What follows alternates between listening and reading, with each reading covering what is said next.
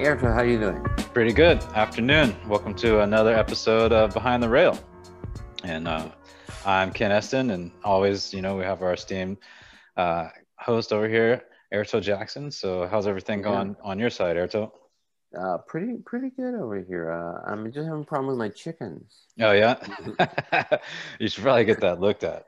Yeah, I know. uh, you know, chickens are not everything's chickens are just kind of a docile little bird, you know, and, and if you feel sorry to eat them, it, you know, I know somebody who had a big, a big chicken farm. I mean, like thousands of chickens, and they were all free range, but they were in a like a big warehouse, but they could run all over they wanted, wherever they could go. Yeah, and you go into that place, and it was so disgustingly stinking. Yeah, yeah, yeah. It, it, smelled so bad you'd never want to eat one of those birds. And the fact that, and then they would peck each other, and that you have to pull out the dead birds and the partial birds and the, mm-hmm. you know, and he he started this kind of late in life, and he thought it'd be easy, and he said it was so hard, and he hated the birds. Mm-hmm. And this is funny because you you and I have talked about your birds, and I never thought to mention this before that he um he stopped eating chicken. He couldn't eat chicken anymore. Yeah. He just found him so disgusting that he couldn't eat him anymore. He could eat he could eat um um ham and bacon because everything's pigs are disgusting, but they're not that disgusting. Yeah. They're kind of clean compared to these birds. Yeah. And, and, and you're telling me the story about your bird that attacks you. That you have a rooster that attacks you, goes oh, yeah, the juggler. Yeah. You know, it's like, wow. He's an asshole. Yeah, you know, I used to be a vegetarian, but then like when these birds started acting up, now I eat chicken right in front of them, you know, and just to kind of oh, like, yeah. yeah. a little bit of a warning. I set the barbecue up right next to their chicken run, you know, just yeah, so let them know like who's, who's the boss there. Yeah, you know, yeah. You know? Well, you know, if they step out of line, you know, it's it's the grill for them, you know. But I think I think it's great that you raise chickens. I mean, I mean, you you're not in a in a rural area and you're raising all these chickens. This is pretty interesting. But yeah, but you know what's crazy is, um, you know, I gave because I have a lot, you know, so I had to give some away, and I gave my next door neighbor has a bunch of chickens, and he lets them free range. Like you'll see them wandering around in the street and everything. Like oh, really? Wow. Yeah, yeah. It's like crazy. Like they're on other people's lawns and everything, just walking yeah. around. And so I gave him some birds, and then he had a friend that I gave some birds to. And um, then there's so he has roosters he has chickens. So that's right behind my house over that way. And then on the other side of the street there's um, they have a bunch of birds over there. And then if you go a block up there's they have a bunch of roosters and you know a bunch of chickens. And then a couple of houses in the back where i don't i don't know where they are. You can just hear their birds always going off. So everybody out here has birds. It's kind of like the thing to that's do. That's interesting. I wonder why so many people are raising chickens. Uh, you know, I, actually, my wife was saying that um, she saw on Nextdoor, which is that app where people gossip about what goes on in your neighborhood, that basically since the pandemic, you know, most people have kind of like started hoarding birds and, you know, because mm. the food prices are going up and you know. So for, primarily for the eggs, not for the birds themselves, right? Well, I mean, maybe they aren't, but uh, you know, like with mine, I'm gonna, you know, I, I put a sign out there, like just step out of line, you know, just do it one more time, and you guys are gonna be finding out. Yeah, you know, I guess I don't know if like everybody harvests their birds for meat, but I, I have a ton of eggs. You know, that was primarily my yeah. my reason. No, I mean, I mean, it's. I just think that's really great because I you I just wouldn't expect you to be a chicken farmer. No, I mean, me neither. It's like with all the things you've done and all the things you do, and you have a master's degree in in in screenwriting and and you're raising chickens. it started out really with worms. Yeah. Now they kind of raise themselves. I don't teach them too much, you know. The worms or the chicken? Uh, well, the worms are like 24 seven all, all the time on their own. I just feed them and, uh-huh. but I don't know. I got like really into like vermiculture for a while. And then like I was really into permaculture, vermiculture any kind of culture, I guess, except for like cheese and stuff like that. But yeah, I was really into like urban farming, you know, like that's always been kind of like a, a strong interest it's, of mine. It's interesting. Wow, it's really interesting. So the closest I come to farming is going to the market and picking out stuff out of the produce section. Yeah, you know that works. That's my farming. So. Dude, you know what's crazy? Okay, so like I to feed my chickens, there's a store. There's a few different stores where I go and I I get their old produce. But the old produce is oh. like a day old, or like maybe they'll have like a bag of pears and one of them's bruised, and they throw all this stuff in the garbage. But if I and I tell them like, oh yeah, I'm feeding my chickens with it, and they're like, oh cool, take all this old produce. So they're happy to give it to me if I feed my chickens with it. But if I went up there Oh. and I was like, I'm starving, I don't have any food, they'd you know they'd be like, beat it, get out of here. You know what I mean? What do you want? You want to eat this food? That's disgusting. You know, it's like. I don't know. It's so weird. I think that's just bizarre that they give it to my chickens, but they wouldn't give it to me. Well, I always thought because my image of chickens is completely different than, than than the hostile environment you described to me. Yeah, and they're from- and scary. That, that person I knew who had the um, these big warehouses, like just big coops, and they all ran around. I never saw it. He just told me about it. He just said it is the most disgusting thing. You will once you've been around it, you will stop eating chicken. Mine are free range, so they're not in the coop very much. You know, like they get out early. Oh, they're they're completely outside. yeah. You know what's awesome is at night they just take themselves back into the coop. Like once I put them in the coop a couple of nights. So like when I first got the, I had to buy like some hens because I have I had two roosters and I only had one hen at the time. I originally had two, but one of them died. And then, um, so then it's like two roosters on one hen. It's just too much for that one hen. So I bought some other hens and they would just like hide up in the trees at night. And so I had to climb up in the trees every night, Wow. pick them out of the trees, put them in the coop. I didn't know they could fly up into trees. I thought they were flightless birds. No, no, no. These I have. We have like tall fences, and these things. We were like, oh, like when we, because we didn't know like how how high they could fly. I'd never dealt with this particular breed. They're phoenix. They're like purebred phoenix. So we are like trying to corner them, you know, like oh, get them close to the fence. We'll corner them. Boom, they just Yeah. jump over. it. You know, so then they're running down the street. You know, and I got to go Oh. outside and chase them down the street, and it's this huge fiasco. You know, my neighbors. That's how I met my neighbors, and you know, I found out about their chickens because they like helped me like wrangle the chickens together but they fly crazy high the other day actually i walked out there because one of the hens was making all kinds of noise and i go out there and she's on top of the coop just sitting there squawking away you know for whatever reason but yeah these ones can fly and i don't clip their wings you know but most of the time they just kind of hang out on the ground you know the yard board Yeah, yard birds yeah. but Wow. yeah they're they're pretty cool except for my one my one rooster squire he's a real dick you know Yeah. else? Well, there's always one. yeah you know he's, a- But he's um, a top dog you know it's like one of those you probably met those kind of people in the industry you know where yeah, yeah, yeah. Well, it's interesting because because they're a lot like birds are. The no, even chickens they're a lot like us. You know, you put us in a coop, a lot of us together, and we'll Yeah. tear each other apart. And Oh yeah, it's like New York in there. You know what I mean? They're like all mad at each other. Yeah, for sure. it's amazing. It's amazing. But I, I love eggs and I love chicken, but I don't. I don't know. Sometimes And you get too many alpha eating males. You know, you get too many alpha males like in one space, and they're gonna like, you know, they're gonna go at it. You know, or They like kill each other to get the for the hens. they're combative, but you know, there's definitely a, you know, they say a pecking order. So Squire, he's like my biggest rooster, and he's like a classic like rooster rooster. He has like the tail and the comb and everything, and he's really he regulates. I mean, he looks out for the hawks. You know, this is he's he's he's actually a good rooster. We don't necessarily see eye to eye. I don't know for what reason. He kind of thinks I'm a threat, but um, he takes Well, care of all the I-. He's a Republican, I believe, right? Uh, yeah, I don't know what his deal is. You know, he's Texas bred, born and bred. You know, so Yeah. who knows? But you know, he go he the because I now I have a few roosters. So I but I originally had two, and um, there's one rooster that kind of I call him Billy because you know he's named after Billy Idol. He's kind of a more of a a rocker looking bird, Mhm. and the hens don't really want to mate with him as much. They want to mate with Squire, who's more of the alpha male, probably Tony Soprano kind of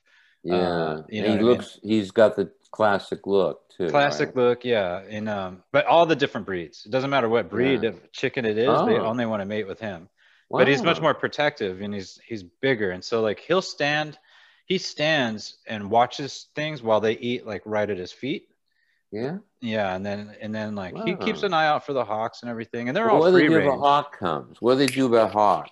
he makes like weird noises and then they duck under the trees you know? So i have like some i have a couple of trees that are like they're almost like giant bushes they're really big.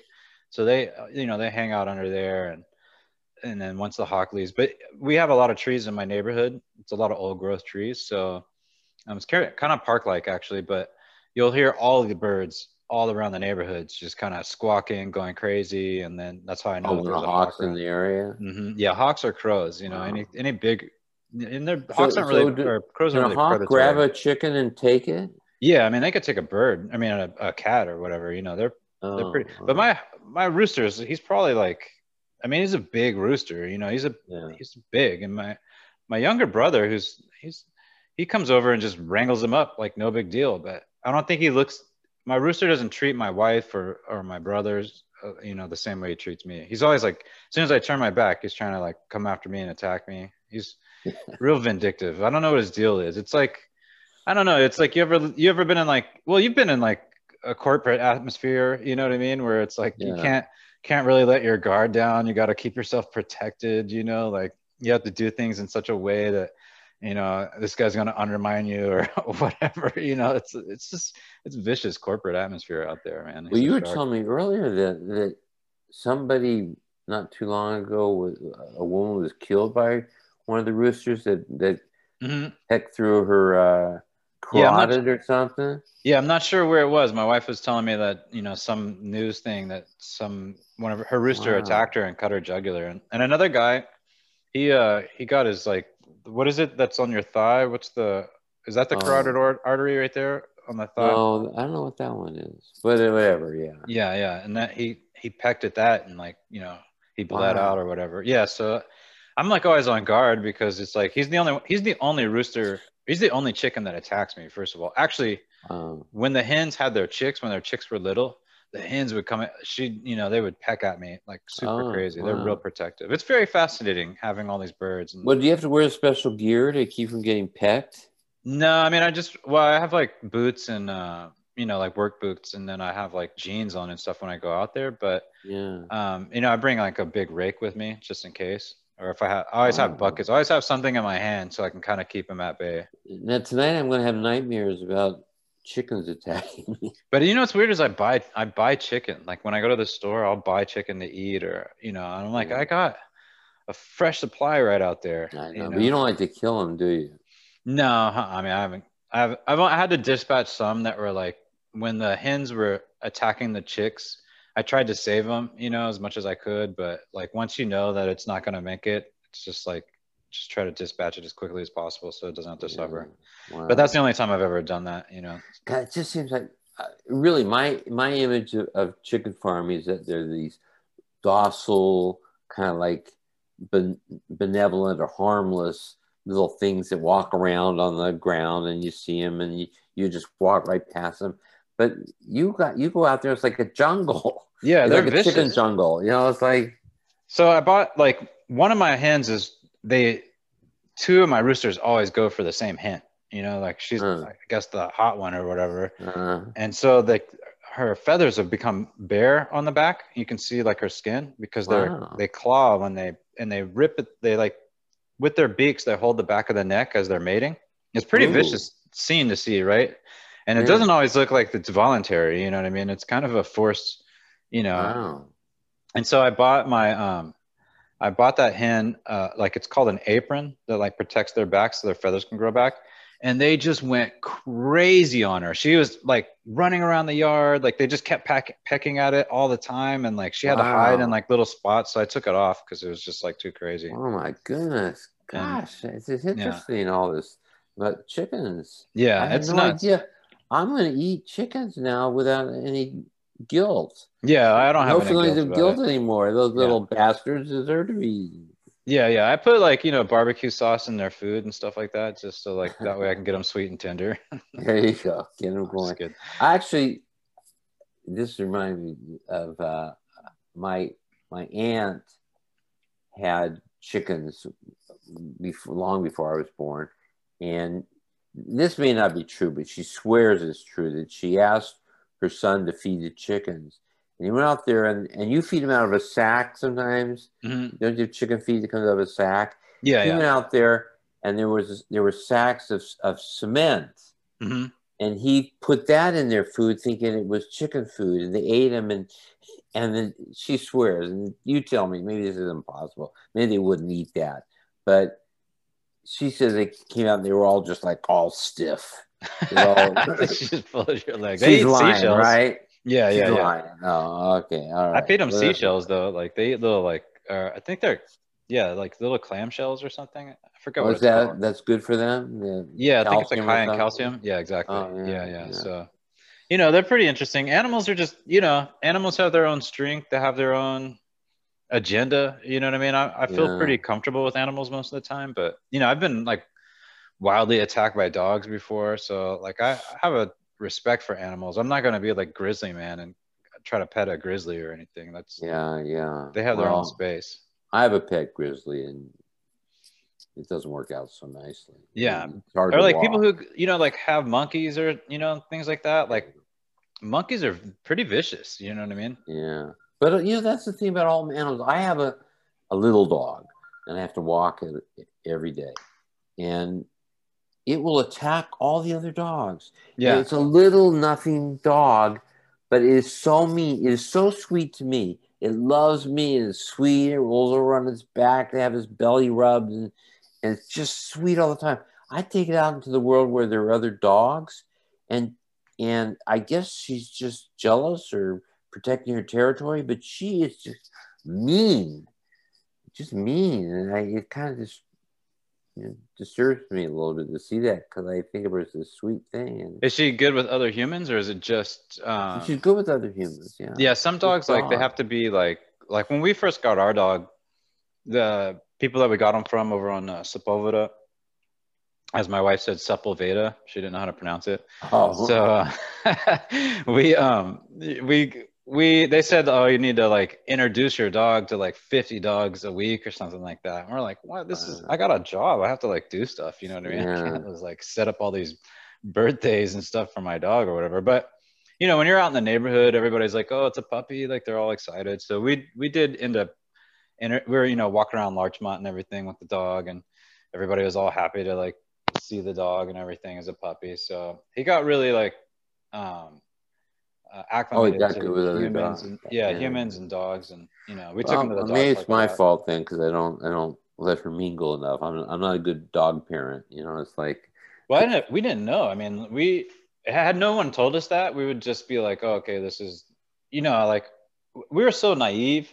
Like I took him for a walk one time and I was like, oh, it just doesn't seem like he's really into it. And it's like, well, I forgot the fact that like he's walking around barefoot basically and it's like 100 degrees outside. and, like, oh oh yeah you know, yeah His like little paws weren't ready for that yet.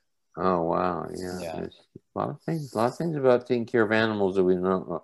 It's kind of like taking care of kids. I think like most most parents when they start raising kids don't really know much about Sure. kids, you know, Yeah. and kids it- like raising kids is a hard job. It's really hard, and and people don't have to qualify. You have to qualify, uh, you know, for for almost any job in the in, in the world, but not for pa- being a parent, and that's Yeah. probably the, one of the hardest jobs. know, Yeah, you don't even have to have like a degree or like you don't have to have passed any classwork. You can get you can become a parent. For most people, I mean, they can become a parent with uh, almost no skill attached whatsoever. You know? Yeah, well, a little skill, like like you're good. You're good in a conversation, and Yeah, and you can be charming and but you don't have to like there, know how to drive a forklift or deal No. with uh, airline attendants or anything like that. You can just No. become a parent, and then next thing you know, you have kids that mirror your experiences in Yeah. the world. that's what they do. They they they end up looking at you as an example, and then they become like you, and you go, "I don't like that," and then you realize, "Wait a minute, that's me." You know? Yeah, totally. oh, not good. Anyhow, well, we, we, we normally talk about show business, and as, as today we're talking about chickens. So Yeah.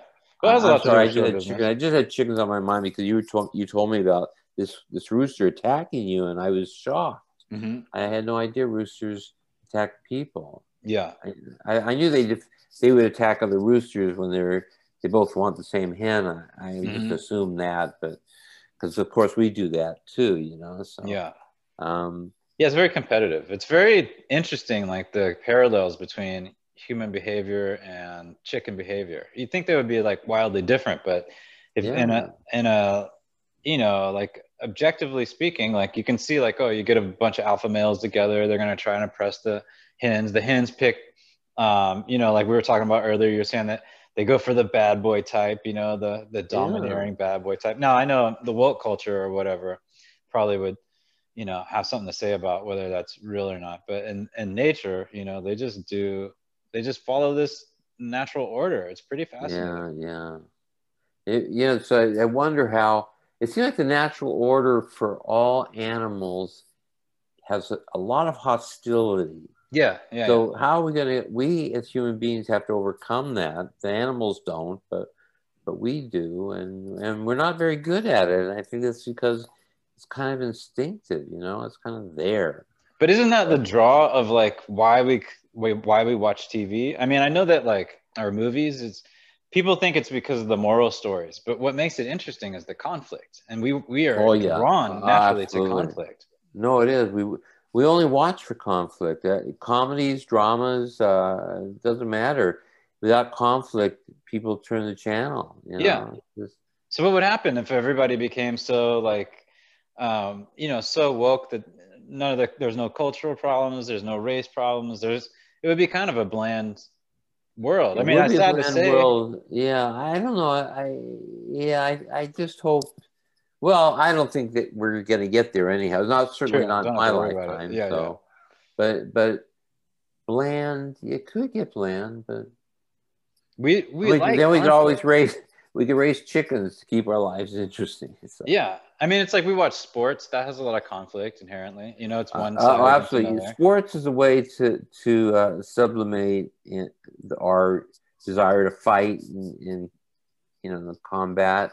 I mean, certainly football is obvious, mm-hmm. but but tennis? all sports, yeah, even tennis, even something yeah. like that, uh, it's all com- you know combat. It's just in competition. Like you got to have winners and losers. You mm-hmm. know, we have to have winners and losers. If if nobody lost, there would be no game. So mm-hmm. every time I used to think about, uh, I get really excited when my team won, like in, in, the World Series when the Dodgers won last year. Yeah, I was pretty excited about it. But then I feel bad for these teams that come in second or the, that don't even make the playoffs. I start thinking, yeah, because we had to beat their kick their asses to get to be the world champions. And it made me feel good. And saying that all these people feel bad because of that. But we have like these you know, losers. It's interesting because it's like you can't be a sore loser, but you also can't be an over boastful, prideful winner. You know, it's like yeah, you have to kind of yeah. like there's a bandwidth there. But yeah, I mean, I think we naturally like I watch a lot of UFC. I think UFC is pretty fascinating, and I like martial arts and everything. Yeah, and I like UFC like but I, I don't even though there's fighting in hockey i don't like it in hockey because um, mm. i've seen a lot of people get blindsided in hockey and it just seems yeah. like a totally different type of the thing i like about ufc is yeah have, yeah they face off they yeah yeah exactly off. they're there for They're that reason for and yeah, exactly yeah exactly yeah. you're you're a goalie and you're looking the other way and suddenly a, a stick hits you with a stick yeah. that's craziness i mean cool. that's like a street fight you know. And then even mean, that old joke, yeah, that old joke that uh, the thing about hockey is it'd be better if there was uh, less skating between fights. Was yeah, people like to go there for the fights, but but the truth is, uh, those are scary. Those are scarier because those mm-hmm. guys are really angry and fighting without the skill to deal with the fighting. But I don't. I, I watch boxing sometimes uh, big matches I'll watch sometimes, mm-hmm. and and I feel a little guilty pleasure. Yeah, yeah. I enjoy yeah, it. I could get At the same time, when these guys get bloody and and and when somebody finally gets beaten, you know, somebody gets knocked out or something, this guy lying there unconscious because of what somebody mm-hmm. else did to him. And we're all cheering that guy who's standing over him, raise his hands above his head. And, yeah, it's, it's really weird, right? It's like very Romanesque or something, but, you know, But I like boxing. I just I like boxing too. I actually wanted to create a sport called hoxing, which was like you just freeze over the boxing ring and put them on ice skates and just have them go at it. You know what I mean? There you go. Yeah, that would be cool. I like that. I like it. Did you just make that up? Fun. That's I, you know, I, it's definitely something I've thought about before, but you know, like the bread and circus. I think we're. I don't know if like this is really falls into the bread and circus paradigm, but I do think there is something inherent about, and even in screenplays, like, um, you know, uh, take any show. I mean, any show is about conflict. You know, any show oh, yeah. is about this person wants something and this person wants something, and you know they're going to butt heads. Until... Unless they oppose one another, there's no, there's nothing there. Yeah. I, I've I, I when I'm teaching, I've seen students write a scene where somebody walks in and says, "Would you like a cup of coffee?" And the other person says, "Sure." How do you, how you like it? How black? You know. Great. And you're going, Yeah. "Come on, somebody throw the coffee in his Yeah. face." Mm-hmm. You know. Then then I'm gonna be interested. Other than about to turn the channel, if you just drink that coffee, um, or if somebody says this is the worst shitty coffee, this is the worst thing I've ever, you know, then and the other guy gets defensive about it. Suddenly you get involved. But Mhm. two people just drink coffee and it's very real. Because I'll say, well, your scenes have to be very real and authentic, and they'll do a very real, authentic scene of two people drinking coffee and talking. But unless they get into a conflict, nothing. Yeah. And then you have like that Harold Pinter style of writing where it's like, uh, you know, I'll take two sugars or something, and then that's like loaded with all kinds of backstory, and you'll find out about that 20 pages from now, and oh my god, that two sugars was a huge lead in to something terrible, you know. And, and but I don't, you know, I, I we talked about this before. I watch a lot of like Real Housewives with uh, whatever. I like all Uh-huh. the Real Housewives shows. You like those shows. I yeah, they're facts. I love but, those. but, shows. but you know, those shows are, are like wrestling to me. Mhm. Uh, I know they're fake. I Yeah. mean, you know, not entirely fake. Just like wrestling isn't entirely fake. These guys get hurt wrestling. Sure. You Yeah. know, yeah. it- it's it's a hard, it's a skill. yeah. But we they already know who's going to win and who's going to lose, and, Right. and what, what bits they're going to do. Yeah. And it's like that with these these housewives too. They they give them scripted stuff, kind of Mhm. tell them they improvise a lot of it, but a lot of it is lines and stuff are thrown to them. yeah yeah so um yeah you know i just think it's fascinating with uh, housewives you know you get to see um because they they have such high wealth you know what i mean they get affected by things also you know like you think at least i used to think that wealthy people weren't affected by the ebbs and flows of the market or re- recessions they didn't have but if you're paying you know x amount of dollars for x amount of thousands of dollars for a mortgage every month you know you're Yeah. you're gonna feel that if the if your house goes underwater, it's gonna go underwater quick, you know. So Yeah. it's very Yeah. fascinating. Well, I had that happen to me. I, I, at the height of my career, when I was, I think I was on taxi, and I, I was making a lot of money, Mhm. and uh, I had a huge house. Not, I didn't, I never wanted a huge house. You know, my life, even afterward, I tell you, it's not so great. I had the house was so big that in the room we were watching television, the game room, Mhm. when a commercial would come on, and you go down to the kitchen Mhm. to get some food and come back. You couldn't make it to the kitchen and back before the show started again because the Yeah. kitchen was so far away. It was such a big house. Yeah. Um, it was ridiculous, but my wife wanted it. So you Um, didn't have like the idea when you were younger, like, oh, I want to, like, did you have any size Mm. property in mind? I never thought about having a big property. I never thought about having a Rolls Royce, and I, and I've had both now, and I didn't really enjoy either. Yeah. Um, you go, what's the big deal about this? This Rolls Royce is really hard to park. hmm It's Yeah. really hard to drive. It's just a big. And back back when I had it, they were big tubs. I mean, they were big. They're like boats. Yeah. Yeah. Now they're Still, now yeah. they're, they're they're little trimmed down a little bit more. It does feel like a boat though. It has like a very nautical style when you're inside. the- yeah. you know, those days it's when I worked on taxi, Like for a yacht. example, I'd work from um, ten in the morning till about three in the morning, go home and sleep for six hours, and come back at for ten o'clock to start the next day. Almost every day, even weekends, almost.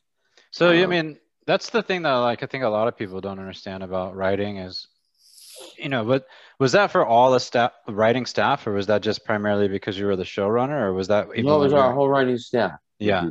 Our whole writing staff. We had a small staff. On Taxi, we only had uh, four or five people. Mhm. Some of these shows have 12. Some have more than 12. I've seen, you know, I think I saw 20 ones on the show. And that can't be right. They can't have 20 people. There must be part timers or something. But we would get by with four people besides me, the showrunner, and then four other people. Mhm. And uh, That's a lot, though. I mean, that's I mean, that's very little people to come up with. Uh, what I meant was a lot. That's a lot of episodes to do with just Oh, those yeah. four or five minds, you know. yeah, well, yeah, it was Yeah, hard. I mean, freelancers, that's, why we, that's why we couldn't get on. We didn't use freelancers much. Very, No? very Oh, okay.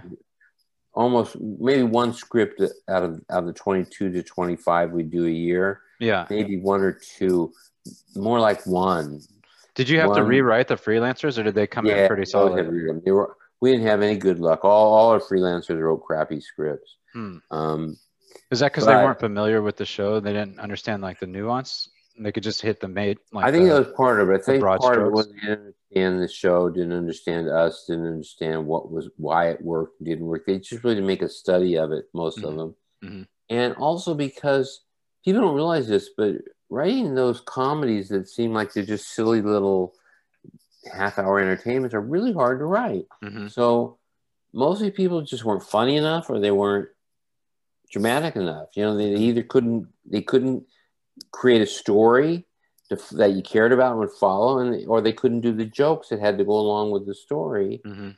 It- It's just really hard. It's just really really hard thing. We we just had no luck with freelancers. When you Um, were when you were doing that stuff, was Jim Brooks like in the you know in the room with you guys or no? Jim Brooks, wa- Jim Brooks was at the time working on movies, so Oh, okay. Jim was with. I could consult with Jim. because Mhm. I was a showrunner. When I was a showrunner, before me it was Glen Les Charles, and the same thing. We would consult with Jim um, on phone, on the phone mostly, but also he'd come into his office and and he'd be available from time to time, um, and I would just go in there and I would just run everything by him. I would just have everything I wanted to talk about, and I just, you know, like ram it down the the the the, the system through the system, and he was the system because he had to prove everything. But it was really hard because he was so busy, and um, it was really hard. It was a hard gig working taxi, and but I loved every moment of it because I was a young man, and it was my first show, and though all I did was work, all I did was work. I, I as I told you, I'd go home to sleep and come back at ten o'clock and work till three the next day. Yeah, that's And- a typical schedule, right? That's like no, pretty. it's not typical. It's not No. Okay. No. Even for like regular other shows, that's not the norm. Mm. No, Oh, okay. Cheers. Cheers would would come in at ten and go home at six, seven. Oh, that was like much more normal life. Much more normal. hmm The problem with Taxi was there were a lot of a lot of chefs, and a lot of chiefs, you know, hmm who were making decisions. Because there was also Ed Weinberger was one of the executive producers, and then the network wasn't really much involved. No, the network wasn't involved. The studio really wasn't much involved. It was primarily just trying to please Ed and Jim, and very high standards for the show. Because the show, when I when I started running it, had won every single year that we were on the air. We'd won as best comedy. So mm-hmm. Mhm. there was a lot of pressure to have to do another year of best comedy. You know, it's just so you you couldn't settle for jokes. You know, some shows would say, okay, you need a joke here. A lot of people don't understand what jokes are. Jokes are the action and dialogue that make you laugh. It's not a joke like a setup and a punchline, setup and punchline. Right. So they are involved with setups, but the Mhm. setups are long, story involved, and then the punchline plays off of that, and Mhm. also has to be story involved. So they're not like telling a joke like you know um, a rabbi, a, a priest, and a and a Indian chief are in a boat and it starts raining. You know that kind. Of, it's not Yeah. those kind of jokes. yeah. So um, it was long hours because you'd write a joke and you just go, "That's just not good enough." That's Mhm. not good enough. That's that's not gonna. That's not a taxi joke. Did you feel a lot of pressure struggle. Oh yeah. from like because Jim Brooks? I mean, I, I mean, explain a little bit just in case people who are watching aren't as familiar with Jim Brooks, you know, as he is now compared to like who would you compare him to in today's, you know, writing Uh, pantheon? Well, probably Jim, Jim was was so successful that there was no comparable person at the time. Uh, maybe going way back to Tandem Productions, which was um, Norman Lear. Mhm. Norman Lear like had dominated comedies for a while, and then Jim came in. He dominated comedies for a while, and now Chuck Lorre kind of is that person. Chuck Lorre has always has shows on the air that are successful, and really hasn't had any failures. So he just had Mom, which didn't do so well and was Mhm. recently canceled. I think is did that new show get canceled? The one that was the with the guy from was it Afghanistan or Pakistan or not Pakistan? I can't remember what his yeah, new show yeah, is. Did that one get? yeah, he did have something else that got canceled, but Yeah, but pretty Jim rare. never- I mean, Jim Brooks never had anything canceled. hmm even even during the time I worked with him, except for one exception, we, which we can talk about, he's the one who pulled the plug. When I did the Tracey Ullman show with him, Mhm. he's the one who decided we wouldn't do it anymore. The network didn't cancel us, and and uh, even you know the ratings weren't great, but we were winning awards every and and it was a new network, Fox, and so they were thrilled to be winning the awards, and nobody really cared whether we had huge ratings or not. Mhm. Um, and Jim pulled the plug because he spun off The Simpsons from the Tracey Ullman show, and The Simpsons started to make a huge amount of money instantly. Mhm. Overnight, it started generating huge amount of merchandising, which which nobody was making money on before that. And uh, and Jim was just too busy with his movies and this and the the Simpsons, so he can't. He just pulled the plug on it. He just didn't want to do it anymore. What was And the show that he had plug for all canceled? of us, you know. What was the What was the show that he had canceled? The one that got canceled was called The Associates, and it was about uh, law associates who, Mhm. who it was a law firm, and it was really smart and funny, and it had a lead woman who was was funny, who was just gorgeous. She was this gorgeous blonde. Maybe was too good looking to do comedy. Though there are some really pretty women who do comedy, but uh, there are. But anyhow, uh, this one was just really a knockout. Was like a pre Ally McBeal type of show, like that kind of thing. It, Ally McBeal was, yeah, I'd say it, in some ways it was like an Ally McBeal. I mean, Ally McBeal was a single camera, um, more more like short film hmm uh, presentation, and the Associates was just shot with multiple cameras with a live audience. So Oh, okay. there's very few sets. Laugh track, which was not a fake laugh track. Laugh track was from the audience there that was actually laughing. hmm Um, and uh, so it, I've always had this feeling that the shows that aren't single camera never feel quite as real. hmm Yeah, yeah. single Well, camera feels very real. So, so the shows just didn't have that sense of reality, or it, even though Ally McBeal took a lot of liberties with reality, it still felt real. Mhm. And the associates didn't quite feel real. It felt like a stage play, which is Mhm. what multiple camera shows look like. So, um, well, so so we were doing. It's funny because we were doing Taxi. and Taxi was the darling of the of television because we had been on for three years and we we had won the Emmy for best comedy for three years. Mhm. And then he Jim brought in the associates, and everybody loved the associates, and it was get starting to get attention. Those of us on Taxi were getting jealous. Mm. We really were. We were Jim was spending too much time with the the new baby, you know, ignoring the other child. Uh, and Some we really felt rivalry. that. Yeah, we really felt that sense, and and um, it was. It's funny. It's funny how that gets. You know, we wanted Jim's attention because we wanted Taxi to be the best it could be, Mhm. and Jim was the best at that skill at that time.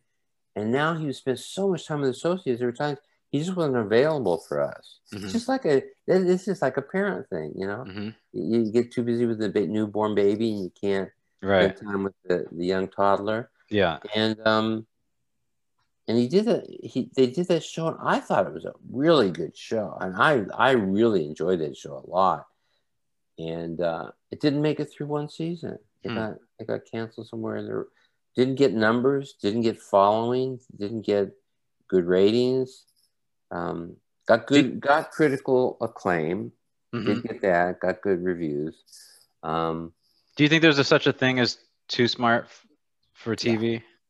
I think Yeah. there is not so much now because there, there's all these niche audiences that you can be really smart or very specific, very um, um, focused on one little area. But in those days, we we were broadcasting, so we had to get everybody in the country watching it, hmm and it's really hard because you know what a diverse country this is.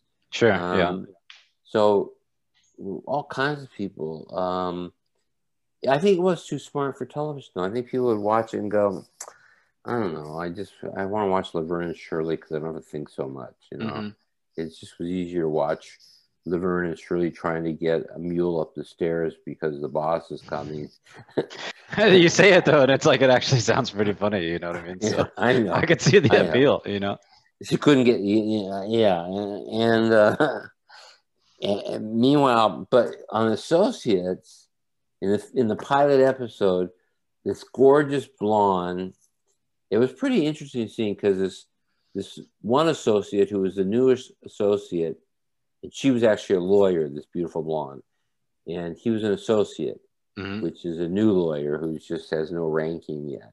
Mhm. And I mean, you know some of this. I'm saying it for somebody who maybe doesn't know. No, sure. I mean, this Um, is actually news to me. I didn't know that. Oh, so- I'm not that familiar with lawyers, to be honest.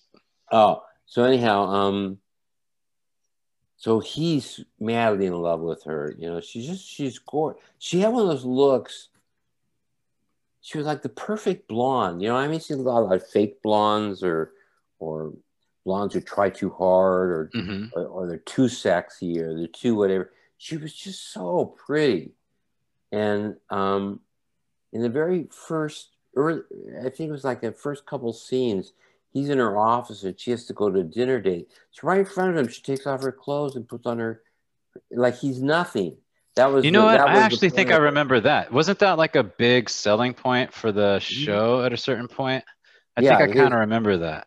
Yeah, yeah. Of course, I would remember that. That and you know pushing a mule that. up some stairs. Yeah, those are like those will sear into your memory. Well, there were no jokes and there was no story, but she sure took off her clothes. Mhm. Yeah, yeah. So But- that one I get. Yeah, but she she stripped down to her underwear. She didn't get naked. She but she, you know, really revealing. She stripped down to her underwear in front of this guy who had this mad crush on her, and she didn't even see him as a human being. Certainly Mhm. not as a man. Mhm. So it meant nothing to her to take her clothes off in front of him and continue to talk of the legal issue that they that they were dealing with Mhm. while she's taking off her clothes. and He can't focus anymore, but he's trying to, and he's keeping up with the legal things she's talking about. But she's redressing herself for a date. Mhm. So it was it was really interesting seeing because I mean we've all had the experience with some beautiful woman who l- looks right through you like you're not even there. Mhm. That's what he was, and it was real, so really interesting scene. And I don't remember anything else about the show. well, maybe Uh, that's uh maybe it peaked right after that. You know, people couldn't. They're like, get back to that one scene. You know. no, actually, it was Martin Short who who was playing the associate, so he was really good. Yeah, And- Martin and- Short. What a career that guy's had. Yeah, and he was very young then, and he Mhm. was playing the associate. He was so young. Um, but the show was really smart because it had real, it had legal situations. They had to talk some law. hmm Um, they were smart people because they were successful lawyers, and it was a very prestigious firm, which is so it was hard for him to become an associate. So everybody in the place was really smart. hmm That's probably a thing that turned a lot of people off. Um, 'cause everybody was smart, everybody was good looking. And, and well, Martin is cute, not good looking. I think people would think he's kind of one of the, those cute characters. You Mhm. know? Uh, Do you think it didn't have a solid everyman? You know how like um It didn't have an everyman. okay like like Woody from Cheers or you know somebody that you can kind of. No, I mean, obviously Woody you can't really relate to, but you know what I mean. Uh, you know, at least he's I can relate to, to Woody. Because yeah. Sometimes I feel stupid. Uh, You ever hear people say, "How's it feel to, to know you're always the smartest person in the room?" hmm Well, I no, I've what- never heard that, so I haven't had that issue. Nobody's ever said that to you. Uh, Nah. But I I know what it's like to feel like you're the stupidest person in the room. Sure, yeah, okay, that I can relate to. I've worked with uh, really top writers, and sometimes you're just looking at these people with reputations. When I was very young and I first started, these people have reputations and they won awards and they're, they're talking, they know exactly what they're doing because they've done it for so long. And I felt like the stupidest person in the room. I've, I've Mhm. had that feeling. And, and uh,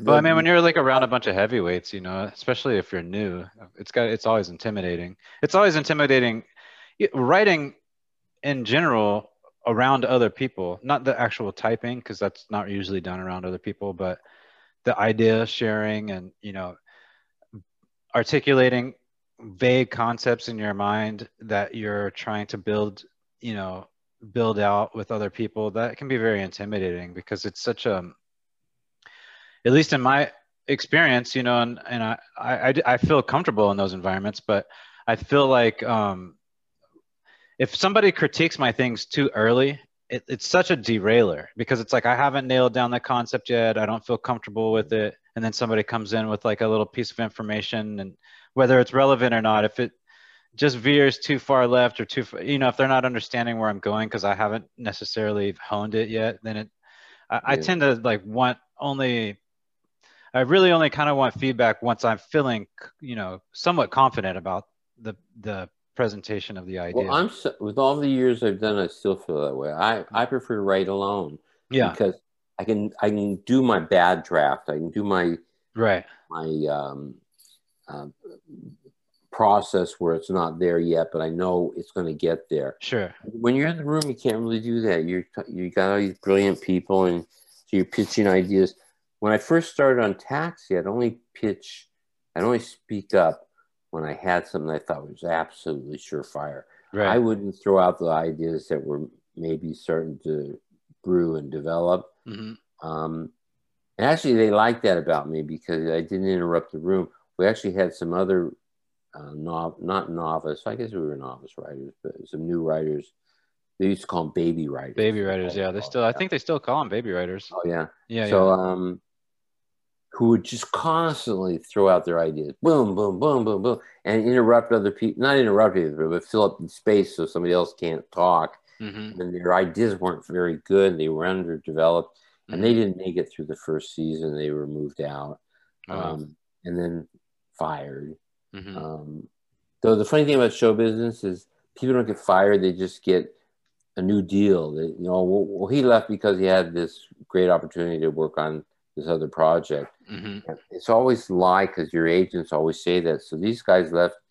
I won't say who their names are, but they left Taxi, having failed there, but their agent said they decided they did so well at Taxi that they were moving on to do their own things. Spend some time with family and everything. yeah, yeah, it's, a spin on it, right? Their own projects and uh, right. uh, decided that, that, they had creative differences and all that, all that, mm-hmm. that nonsense talk, um, and actually got other deals based on people believing that that they had done so well at Taxi, they wanted to move on and up Mm-hmm. They didn't want to stay in that position of being on the, on a staff. Right. These guys actually did much after Taxi. They just kept succeeding, and man, it's very strange. But um, yeah, perce- how people perceive you sometimes more important than what you can actually do or what you actually deliver. But There's a lot about in life, though. Yeah. Yeah, in, in all businesses, it's mm-hmm. true. There, there is that. We were talking about the, the late nights with Taxi um, yeah, it was because we wouldn't settle. We wouldn't settle for jokes that would work. We wouldn't settle for story twists and turns that mm-hmm. would work. Yeah, because they had to be better than anybody else. We had to be the best comedy, best show, best half hour on the air. And to do that, you'd always say, um, I don't know, Barney Miller's going to do lines better than that. Let's keep mm-hmm. working. Mm-hmm. And so we would be there every single day from I mean, I'm not exaggerating, 10 in the morning to 3 in the morning.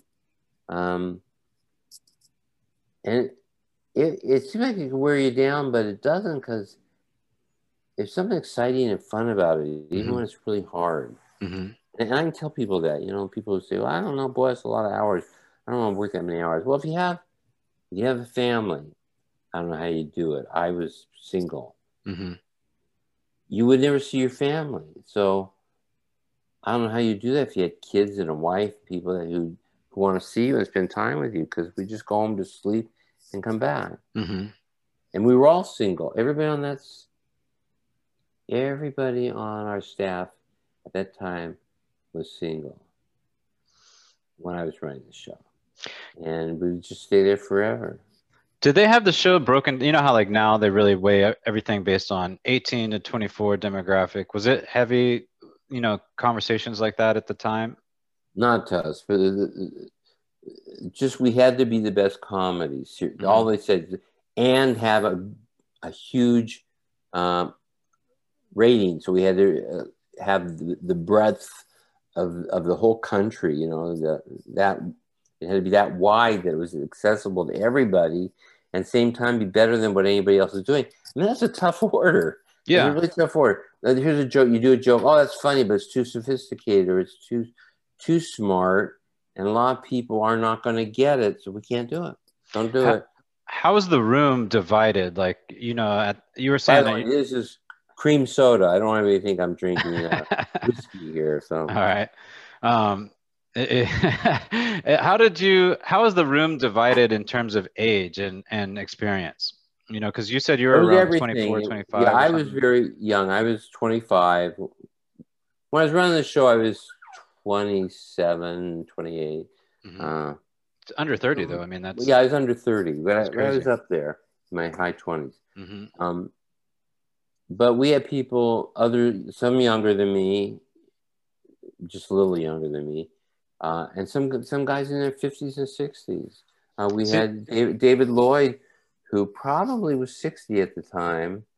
Um, he didn't stay late. David had a great thing because David had a family and a wife and uh, and responsibilities or pleasures he wanted to pursue beyond writing. He'd been writing for so many years by then.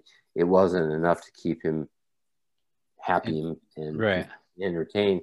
So his deal was he got to go home at midnight, no matter what condition we were in. Mhm. If the show was still in really bad situation at midnight, he still got to go home at midnight.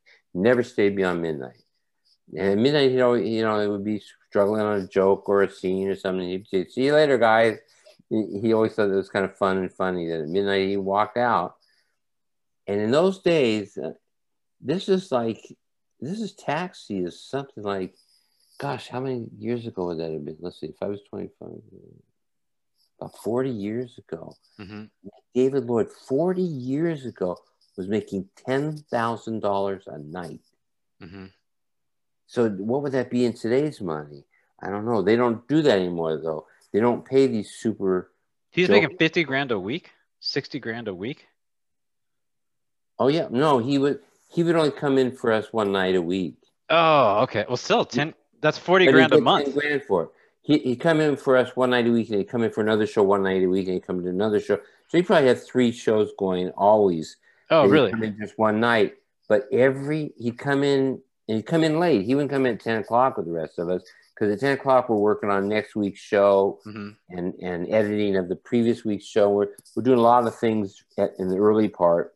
He would come in after the run through. The run through is where the actors actually run through the existing script that whatever condition it's in. He hmm would see that say at three in the afternoon, and then come in and sit down with us at four or five, and go home at midnight, and got ten thousand dollars every time he did that.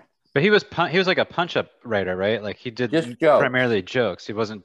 Did he mess with the Just story jokes. structure at all, or just unless it had something to do with the joke itself? No, just jokes. Wow. And um, he was probably the funniest guy I've ever known. He just could. You could you could give him a subject or a thing, and he would just boom. There's the joke. hmm You give him another story. Boom. There's the joke. And he's just an amazing guy.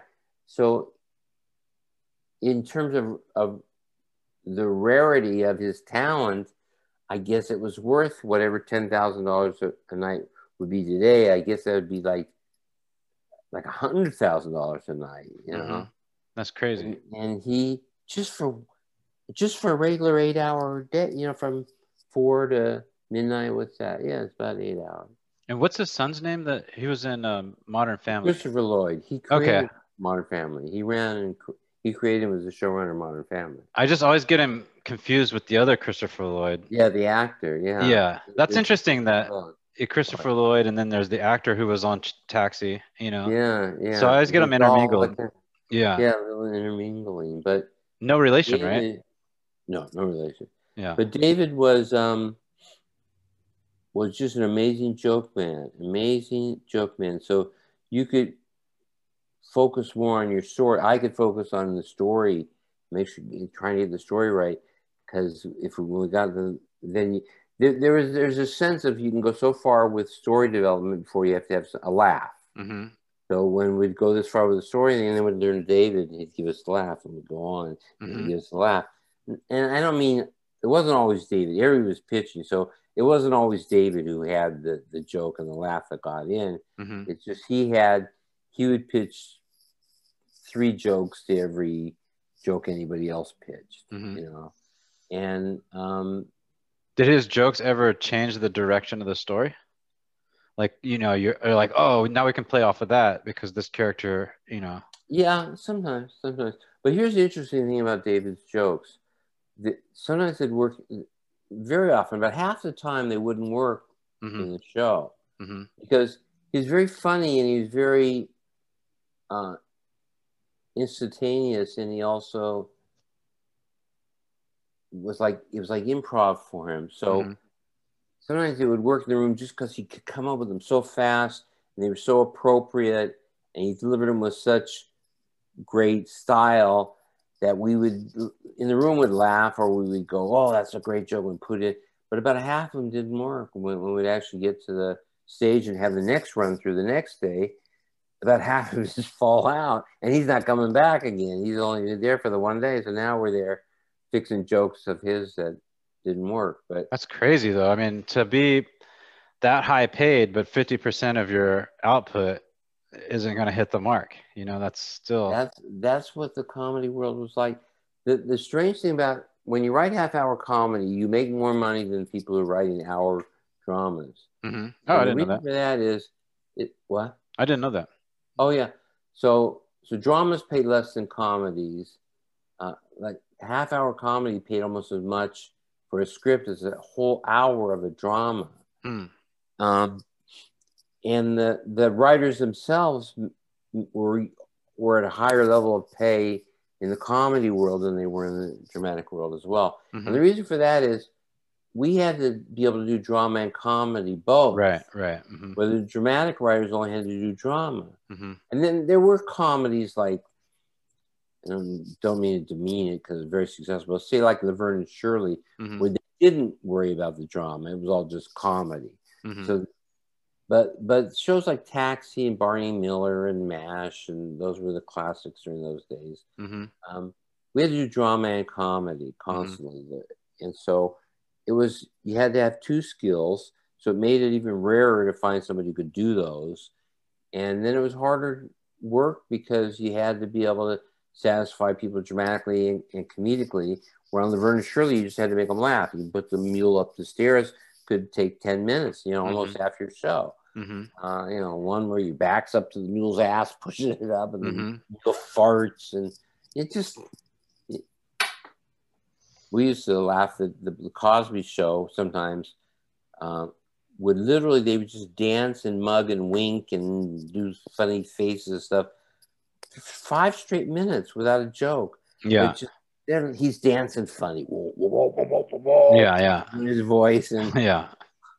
and you're like, man, there's no jokes there. There's no there's no drama there. This is a guy just mugging for the audience, you know. Mhm.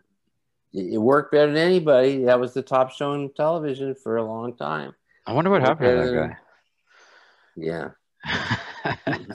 yeah, no, I think that's amazing. But um, you know, one of the reasons I asked you like what the demographic was, the spread, and the because if you're if you're trying to appeal to a broad audience and you don't have that experience of having families yet because you guys are all single, and you know, how do you bridge that gap? You know, and how do you know like what Middle America is thinking versus the coast? You know. Well, well, for one thing, we did have David Lloyd, and we Mhm. did have Jim Brooks and Ed Weinberger, who were older and married. Mm-hmm. So it was just the the core. excuse me. It was the core writing staff that was not married, but Mm-hmm. but we did have married people around who who would uh, speak up about such. But also, you know, we're all well informed. We watch television, we watch the news, we read, we read Mhm. the news. Uh, we, we pretty much know what's going on in the world and in Middle America and what and what you you know if a joke is very very um, um, show business kind of joke that's not going to reach people who don't understand show business. It's going to reach Mhm. those people in Hollywood or L.A. or New York or Chicago maybe, but Middle America might not get those jokes that are that are um, reference jokes about show business, for Mhm. example. So Two those outsider things baseball. You should know, you know, Mhm. uh, it's we just a lot of it was guesswork, but we also had um, um, a, uh research department. So Mhm. when you wrote a script, it had to go through the research department before it got to the people who would actually deal with the script. So say um, a, a freelancer wrote a script. When it was all done and turned in, it was not only turned into the showrunner and the executive producers, it was also turned into the research uh, department. And the research department would send back notes saying, well, this reference is wrong, that reference is wrong, this is grammatically incorrect, mm-hmm. this is uh, factually incorrect. And, and, and so we had that, that was very helpful.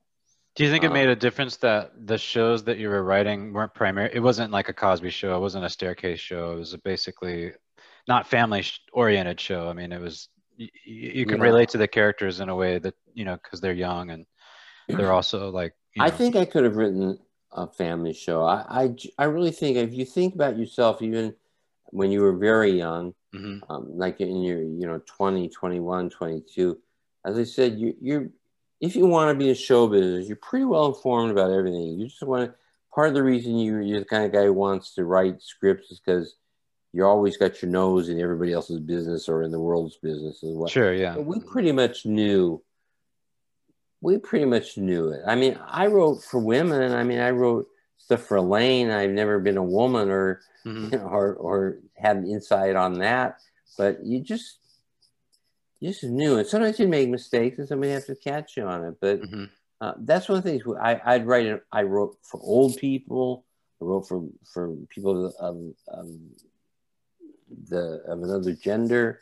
Uh, I wrote uh, for gay people. Uh, you know, you write for people you don't you don't know the experience, mm-hmm. but you know about the experience well enough to to make it feel authentic mm-hmm. when you write about it. And if and if, and if you don't know, you ask. I mean, yeah, that's I, what I, I never say. had a problem with that. Mm-hmm. If I didn't know something about how somebody how a woman might feel in this situation with with her boyfriend or whatever Mm-hmm. I, I would ask, I might go to, to Mary Lynn or I might go to, you know, one of the, the actresses say, okay, we're writing the scene, you know, blah, blah, blah. Uh, how, how would you react to that? And she'd tell me, and it wouldn't necessarily be funny or great dramatically, but it would give me a real sense of what's authentic. Mm-hmm. And right. we would go back to the room and, and write it, add the stuff that make it funny, being consistent with the things she felt. Like there was an episode where Louie really interesting episode where it was, I think it was called Louie Goes Too Far. Mm-hmm. And what happened was Louie drills a hole in the wall so you can see the women in the, in their in the restroom, in the women's room.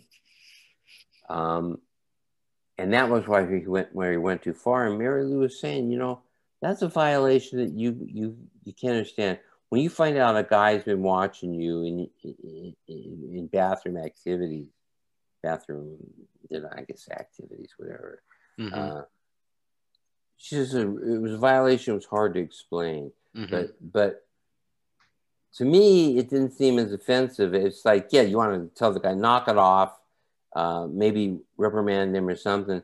But I didn't. I wouldn't feel violated by mm-hmm. that. You know, mm-hmm. whether it was a woman or a man or anybody had seen it, I'd just say, "What's the what the fuck is wrong with you?"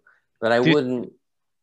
I was going to ask, do you think that's because in um, culture overall, like we, we're much more accustomed to seeing men in the restroom at different in different ways. You know, that's something that happens yeah. fairly often through westerns, through mm-hmm. uh, bar type shows. You know, like uh, Animal House. You know, you see these kind of jokes happen.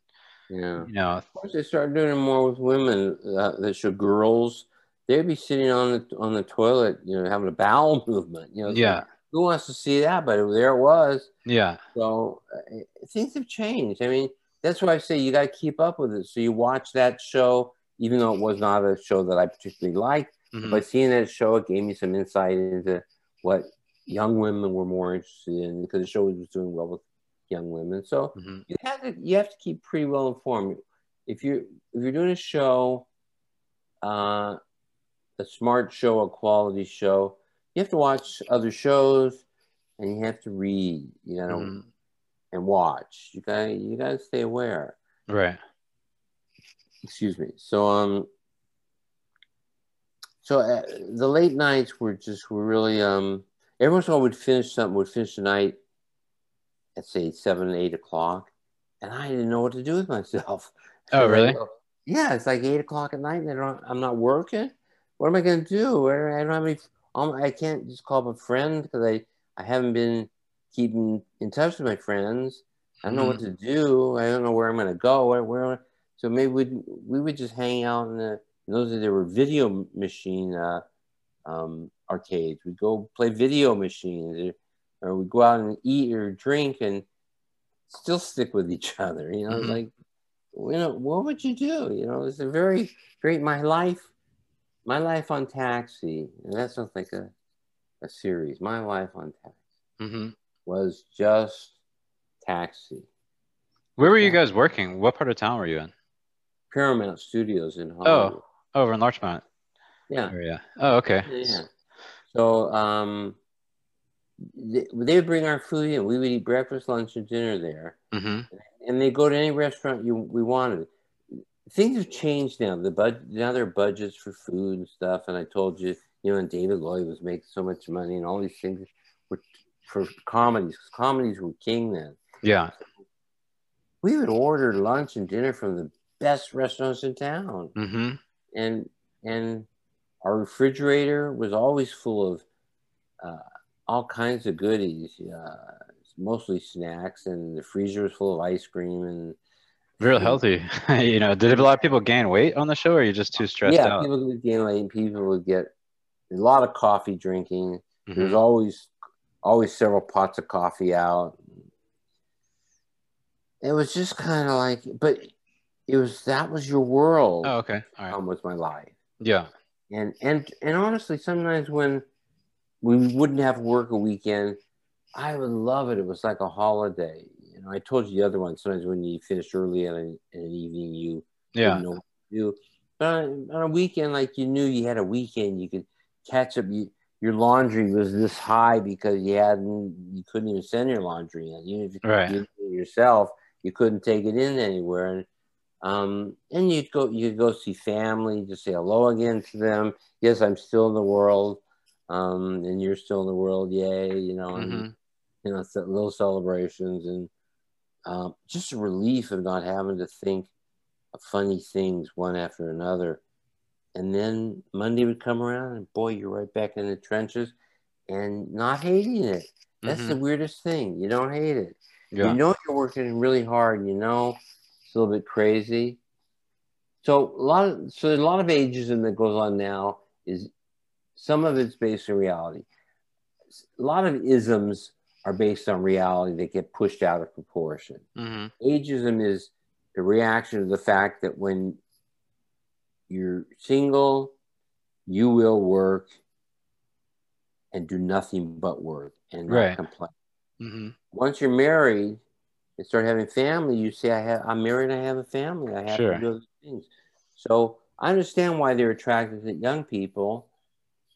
But the, the difference is, I can now, I could run a show like Glen Les did it for Cheers. I could run a show that works from nine to five. hmm It's doable. And Cheers was ended up being the best, you know, Cheers is actually remembered more than Taxi hmm uh, and Glen Les would not work those crazy hours, and, and they had wives, and neither It's a of them had smart kids. show. It's kind of just considered a smart show. Has Sure, some of the smartest characters of all time. You know, like Frasier and whatnot. You know.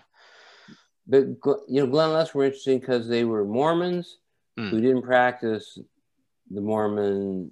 Like they did drink coffee, then they smoked cigars. In fact, they didn't do anything Mormon. now that I think about it.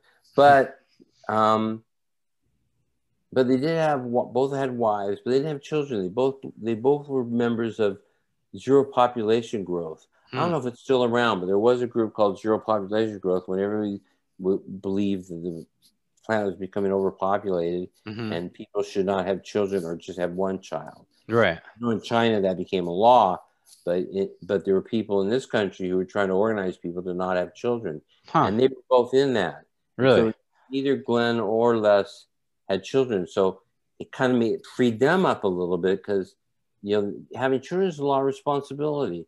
hmm So I see that a little bit, a bit of why there's some truth that age is a factor. hmm but then the other side is once you've become so experienced that you can do the same things that used to take you all day to do, you can do in in a 10 hour day that used to take you 24, uh, you know, well, not 24, but, but, but an 18 hour day. Mhm. Now you can do it in a 10 hour day, the same, just as well, because you just know better.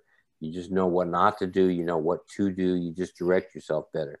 So there's two things. Either get somebody who's a novice who will work and do nothing but work, or get someone who has experience who can do it in less time. Right. Either one works, hmm but they've the business has wiped out the experienced guy. They don't want the experienced guy.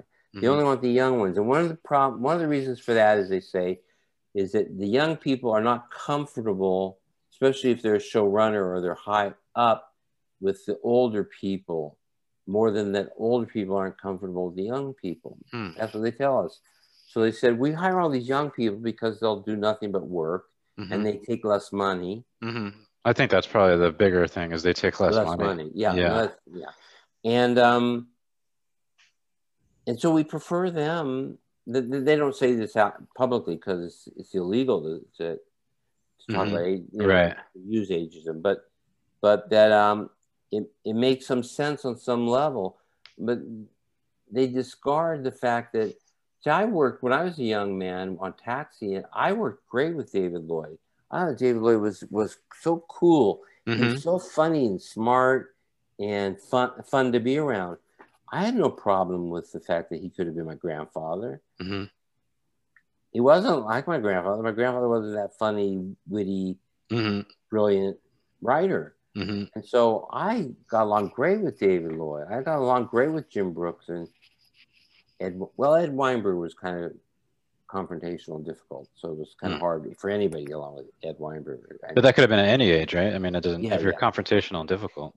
but that's what I, I think they should talk to people who have the experience talk to us about it yes young people can work with older people if the older people are cool Mhm. if person is the kind of person who will say hey sit up straight you're not sitting up straight of course you don't want to work with that guy that is your grandfather Right. Yeah. but, but we were just like them you know they want to drink a lot of coffee and get hyper to write these jokes you know, some did drugs. I never did, but but you know, there are people who did, you know, did coke or something, and it wasn't a lot on Taxi. Taxi was a pretty clean show. So was mm-hmm. Cheers. Yeah. We really clean. I, I didn't really see any drugs in, in those shows, but I've worked on other shows where people might have used some things. I just had a question about Cheers because is is that not a live working bar, or is that those are fake? Because you can't deliver those lines all the time and be drinking throughout the show. You get, I would get tired. I mean, if, if I drink, I, Oh, I you haven't drank in years, but yeah. Oh yeah, they're drinking tea. Oh, okay, okay, yeah, Yeah. yeah. And I, but I did. Anything carbonated. I mean, if if to, yeah, it's all fake. No, nobody was drinking real real liquor. No, it Okay. was a working bar. There was a there was a a, a tap so you could do near beer. You know that beer Mhm. that's not has no alcohol. right. So the taps worked and things worked, so it all looked authentic, but none of it was real alcohol. But I heard during the finale that they were all drinking on the show. So there was. Probably, I don't know.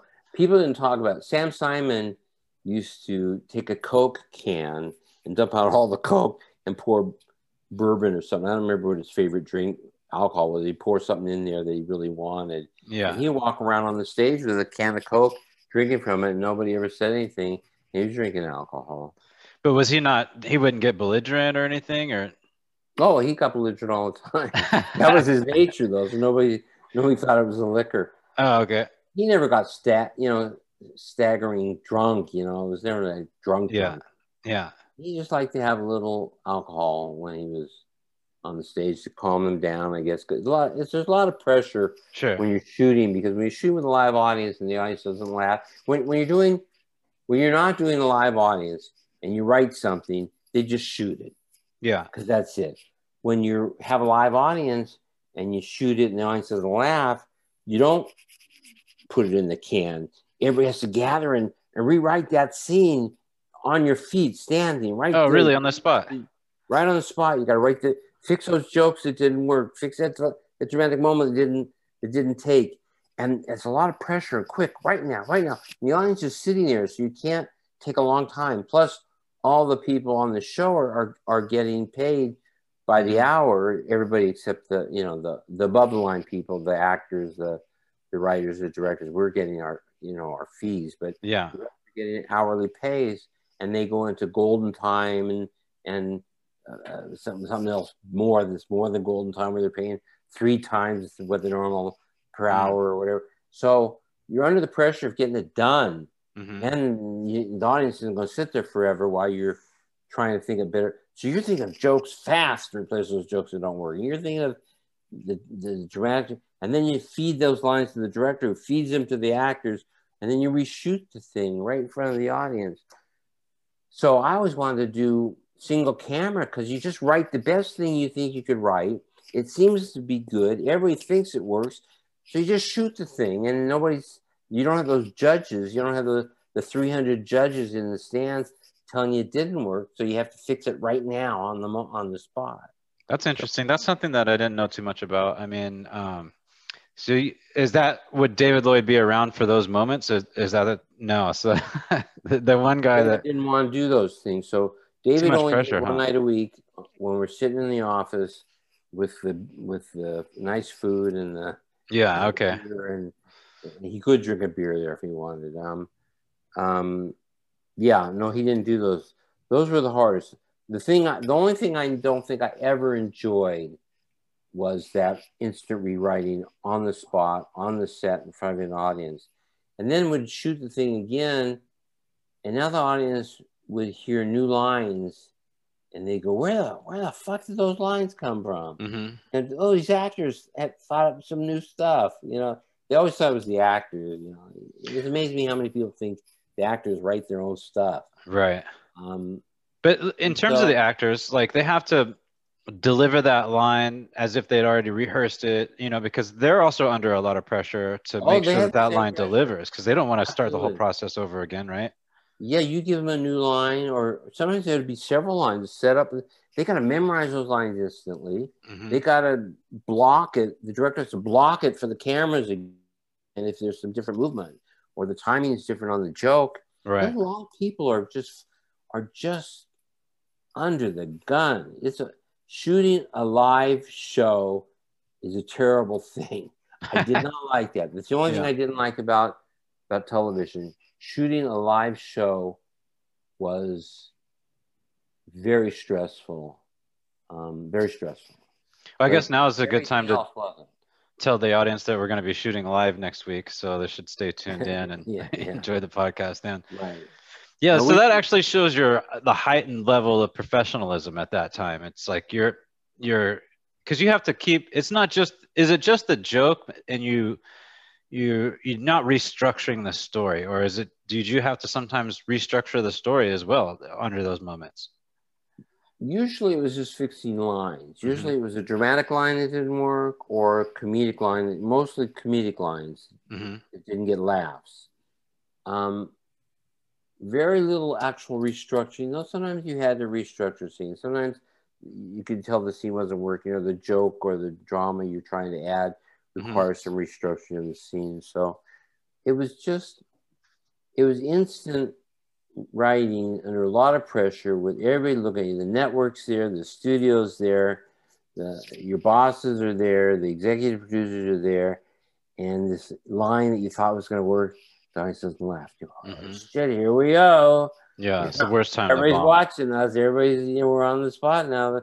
Now, when we do this replacement line and we run it, if the audience doesn't laugh again, everybody's really going to be upset because now you now you've wasted a lot more time, and you got to do it again, and uh, that's a hard. That's the hardest part of it, and, and I never liked it. Never liked doing the show Would it be sometimes? about the show. The one thing I liked about the show was the stuff that did work. When Yeah. laughed at stuff you wrote that that it did work. The laugh felt good. The drama, but you always knew you're probably not going to get through that scene without a couple things not working, and then you got to think instantly Mhm. of, of what to put in there. Was it sometimes the delivery, like the it just wasn't? You know how like you can have an inflection or you can Mhm. Have an attitude that really sells the joke. If you missed that mark or the timing of it, You know, would you have Sometimes to? it was that. And Yeah. Sometimes it was the actor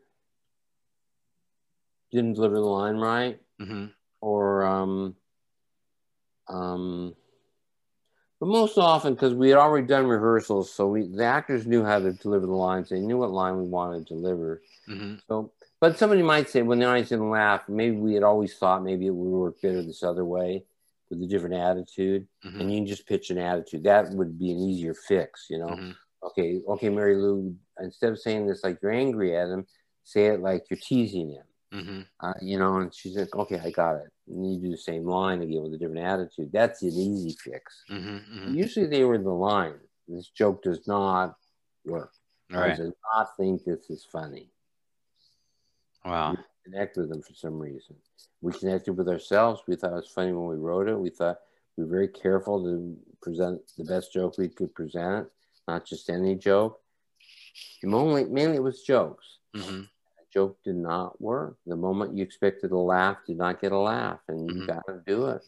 You got to do it again. And I was gonna, I wanted to ask you a question too about um, associates because you were saying that was done in front of a live audience. hmm Um, but I were we, would, did you say that there was like an animal mishap or something like that on one of those shows? Yeah, one time, yeah. I didn't actually see it because I wasn't. It wasn't my show, but they were shooting on a stage right next door to us, so I, I just learned about it. That yeah, this guy gets in the back seat of a of a cab, and he he's going he wants to share the cab with the person who has the cab, Mhm. and when he gets in there, it's an ape. I think Okay, an orangutan or a chimpanzee. I don't remember which it was. a live one, Kind Like- joke right? that the, the, the cab driver was supposed to deliver this ape to some address. hmm But then what happened when the guy got in there and there were lines and stuff between the cab driver and the, and the actor, the ape hated this guy for some reason and attacked him and, and, and was hurting the guy. Okay. There's a live audience and there's a guy screaming and trying to get out of a cab. It's on a set. It's not a real cab with the doors aren't don't even open. I, I don't remember that one. We literally had maybe one only one door open because the other one wasn't even was set whether the camera was there or whatever. It just this guy couldn't get couldn't get past the ape out of it. It was just beating the shit out of him. Oh man, that's crazy. And and uh, I imagine that guy sued. Maybe there's a maybe you sign something when you when you're doing a scene with an animal that, that takes the studio. That off. seems I crazy though. Never, I never heard the end of it, but I know this guy didn't wouldn't shoot the scene then. Wouldn't when they calmed the ape down and they wanted to shoot it again, wouldn't do it. Yeah. Was he badly hurt or was he like, you know, because Uh, apes didn't, was it an ape or was it a chimpan- chimpanzee? I think it was.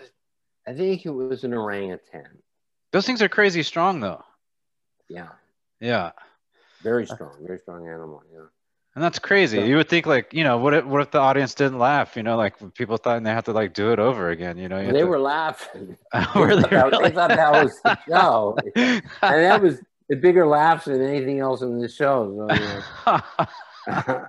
uh, Did that have anything to do with why I got the canceled or wasn't. The anything? man wasn't seriously hurt. I mean, there was no ambulance called or anything like that. Right. So, Oh, okay. so, so the man wasn't seriously hurt. Right? The, the might have bit him a little bit. Might have. Um, Probably got squeezed him and, and knocked him over. I mean, they they swing and they hit you hard. Right. Yeah. Yeah. So you just like beat up like a bar fight. That is Yeah. crazy. That is But, wild. um, it's it's it's funny. We we had we didn't have many animals on the show. We'd have something like we'd have we had a scene where um where they were all stuck in a cabin somewhere and, and they had a wild turkey and this damn turkey we got just would not stop shitting on on the stage. Mm. You know, and you're just going, oh man, how much can this bird do? Yeah. you know, and, and you know, you have things like that. Working with animals is, is kind of a drag because, well, dogs are easy. Dogs are Yeah. easy. Cats don't do anything. Um, it's some of these wilder animals that you want because they're funnier or more interesting Right. more difficult. Yeah. I mean, that's the old adage, right? Like, never work with children or animals, right? That's like the. Yeah, it is. It. Yeah, I think I'd rather work with animals. You know. Yeah, really. yeah, that's Um, hilarious. But yeah, we were we were with kids and animals, and it was interesting. Um, we once had a full size horse. There's a there was an episode where Jim rescues a horse. He he um he goes to a race and he bets on this horse, and the horse wins. And in his gratitude to the horse, he buys the horse and gives it its freedom. Right. The horse just wants to follow him, so it comes back to the garage, and then Jim lets it live in his apartment with him. A horse, a full size Mhm. horse, is living in his apartment, Mhm. kind of like Laverne and Shirley pushing up the stairs. Right. I guess we did that too because we had this full size horse, Yeah, there you go. That's apartment. hilarious. and You're like, uh, oh, it's working for them. You know, we might as well throw this horse in there. uh, yeah, we got to do it. But um, the horse dies. Jim, Jim, in, in Jim's bed.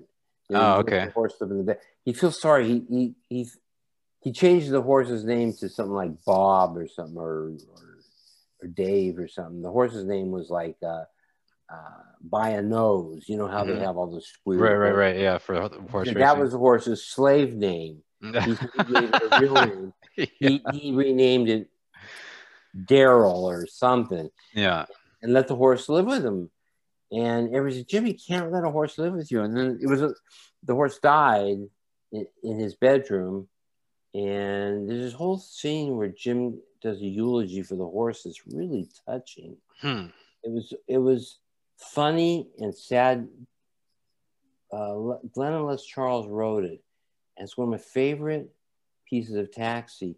Jim is so sincere in his eulogy for this horse, and it's really was a, was a beautiful thing about how the horse used to run and win these races. It was once a great horse, and then it, it's running as hard as it ever ran. But now all the other other horses are passing it, and the Mhm. horse can't understand why it's still running as hard as it ever ran.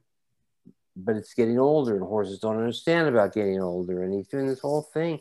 It's just beautiful. And then the Mhm. horse died, and he he uh, you know he says a prayer for or something for the horse. I don't remember exactly what it was, but I just remember it was very touching. Mhm. Eulogy for a horse.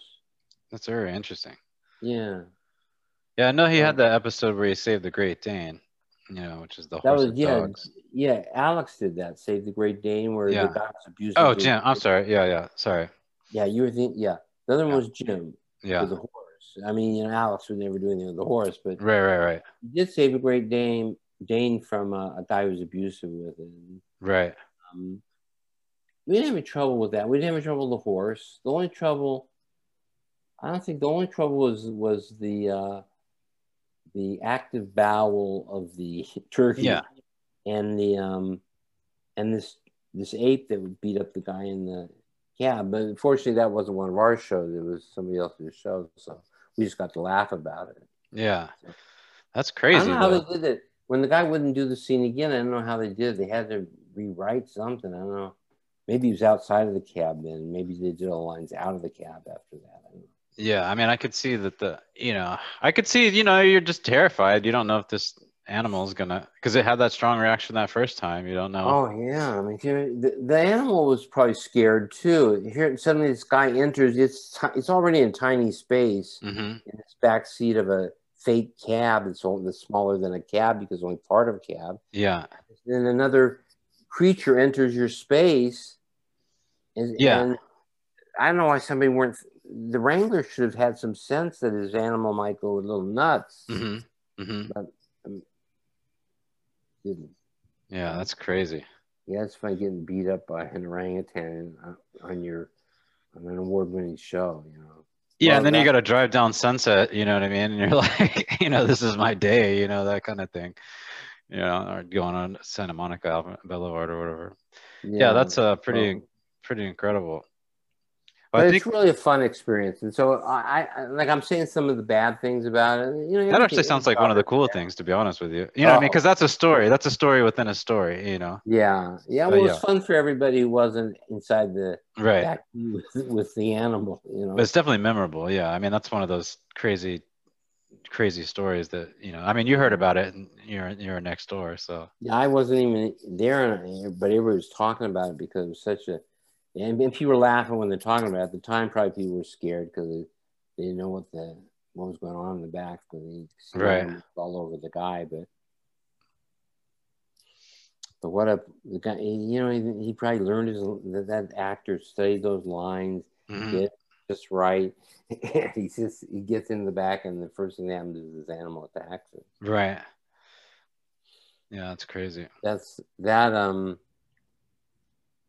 That, yeah, that was a memorable thing. We also had we had memorable things with our animals. Like for example, uh, one time we couldn't find Andy Kaufman. We were ready to start the show, and Andy Kaufman had been there, and now he's nowhere near nowhere in the stage. They're checking every his dressing room, the the the uh, conference room, everything. There's no Andy Kaufman, and, and the show was supposed to start 15 minutes ago, and we don't know what to do. And and somebody got the idea that said, "Go check his car." Well, see, his car's here. You know, I mean, what? Mhm. When Andy drove away, where would he go? hmm When the show's starting, they go to the car, and Andy was meditating in his car. hmm And when they said, Andy, the show is late because you're sitting out here, Andy was cool from his meditation and said, okay. He just got out of the car and came and did his stuff. Yeah, so we had our experience. One time we had, well, I, I say, you know, you might have to cut this part out. One one time, one of our characters came in drunk hmm or or high on I don't know what his problem was. He was in, he was intoxicated. He was under the influence. hmm couldn't do his lines, and uh, and the executive producer. This was before I was running the show. The executive producer said to me and Barry Kemp, who were both writers on the staff but not running the show, go rewrite this quickly. Write him out of every scene he's in. hmm And the audience is here, so you got like ten minutes to do to do it. hmm And meanwhile, they're giving this actor coffee and walking him all over this outside in the cooler air and trying to get him sober up. And finally said, when they finally told him, uh, you know, two of our writers are now writing you out of this episode, he Mhm. sobered up real fast. Oh, really? Yeah, it's amazing. I don't, I don't believe it was fake at all. It's just somehow shock hmm can can maybe bring you back. And he sobered up real fast, and he did the original one. Barry and I were kind of annoyed because we had written a really good revert, uh, revision of of it without him under Mm. the gun, and Yeah. we kind of wanted to see it. Yeah, yeah, yeah. When we get back to the stage, they're they're already setting up to shoot the original again. So a lot of interest, you know, interesting things happen. Um, Yeah. Um, like the, that. Um, clearly, I want to say something. Sam Simon was not a drunk. Sam Simon Right. was not an alcoholic, Yeah. but he just liked.